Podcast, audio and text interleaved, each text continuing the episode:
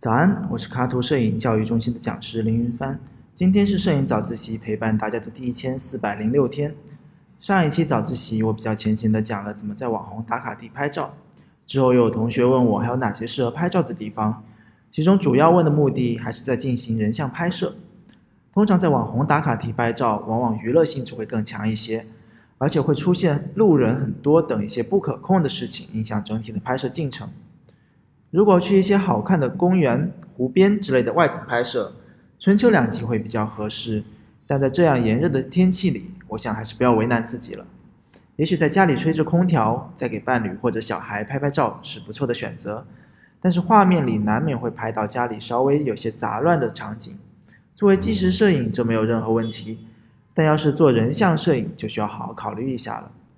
甚至会有同学买了影棚灯回家，结果布光的时候因为层高而处处受制。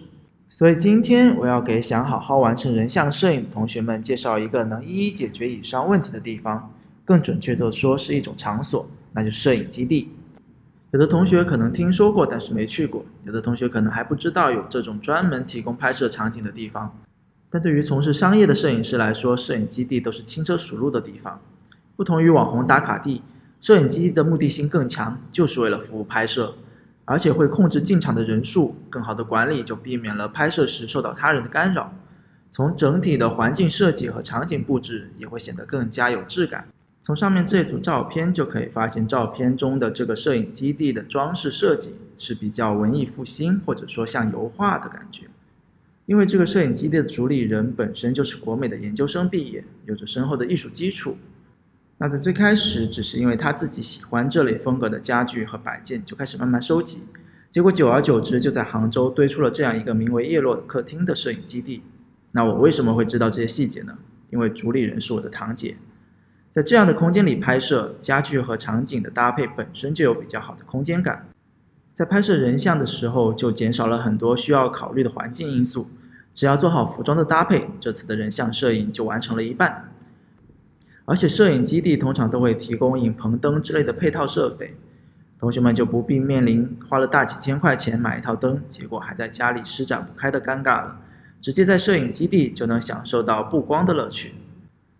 而且在摄影基地拍摄人像的时候，可以更加的不讲道理。前天在群里讨论到一张人像摄影的照片时，就有同学说光线不合理，有同学说姿势不自然。这种基于比较真实生活或者是纪实摄影的思路做出的判断，正是因为拍摄的场景先给了观众生活的真实感，而在本身就更有艺术性的空间里进行人像摄影时，我们在用比较特殊的布光方式，或者说让模特摆出不自然的姿态时，照片呈现在观众眼前，他的第一个反应更多的是去关注画面的美感和艺术性，而不会考虑是不是自然合理。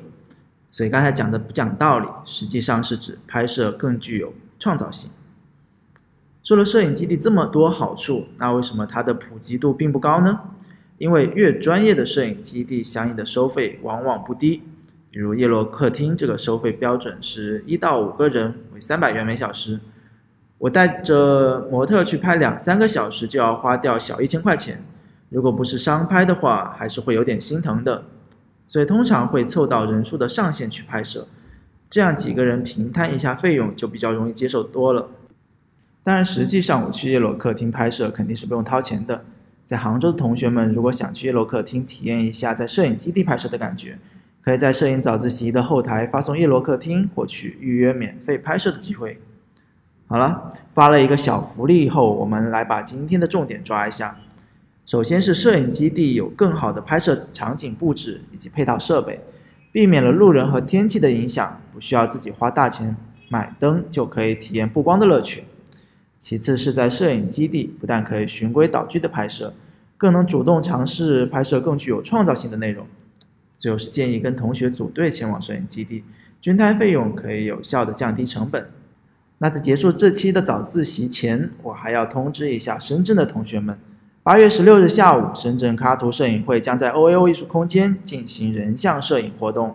直接扫描海报上的二维码即可进入报名通道。当天会有我和新明老师带队为同学们讲解一些布光技巧和引导模特的方法，名额有限，先到先得。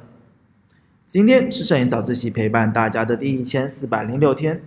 大家如果有更多摄影方面的问题，欢迎在底部留言。我们每天早上六点半，微信公众号“摄影早自习”，不见不散。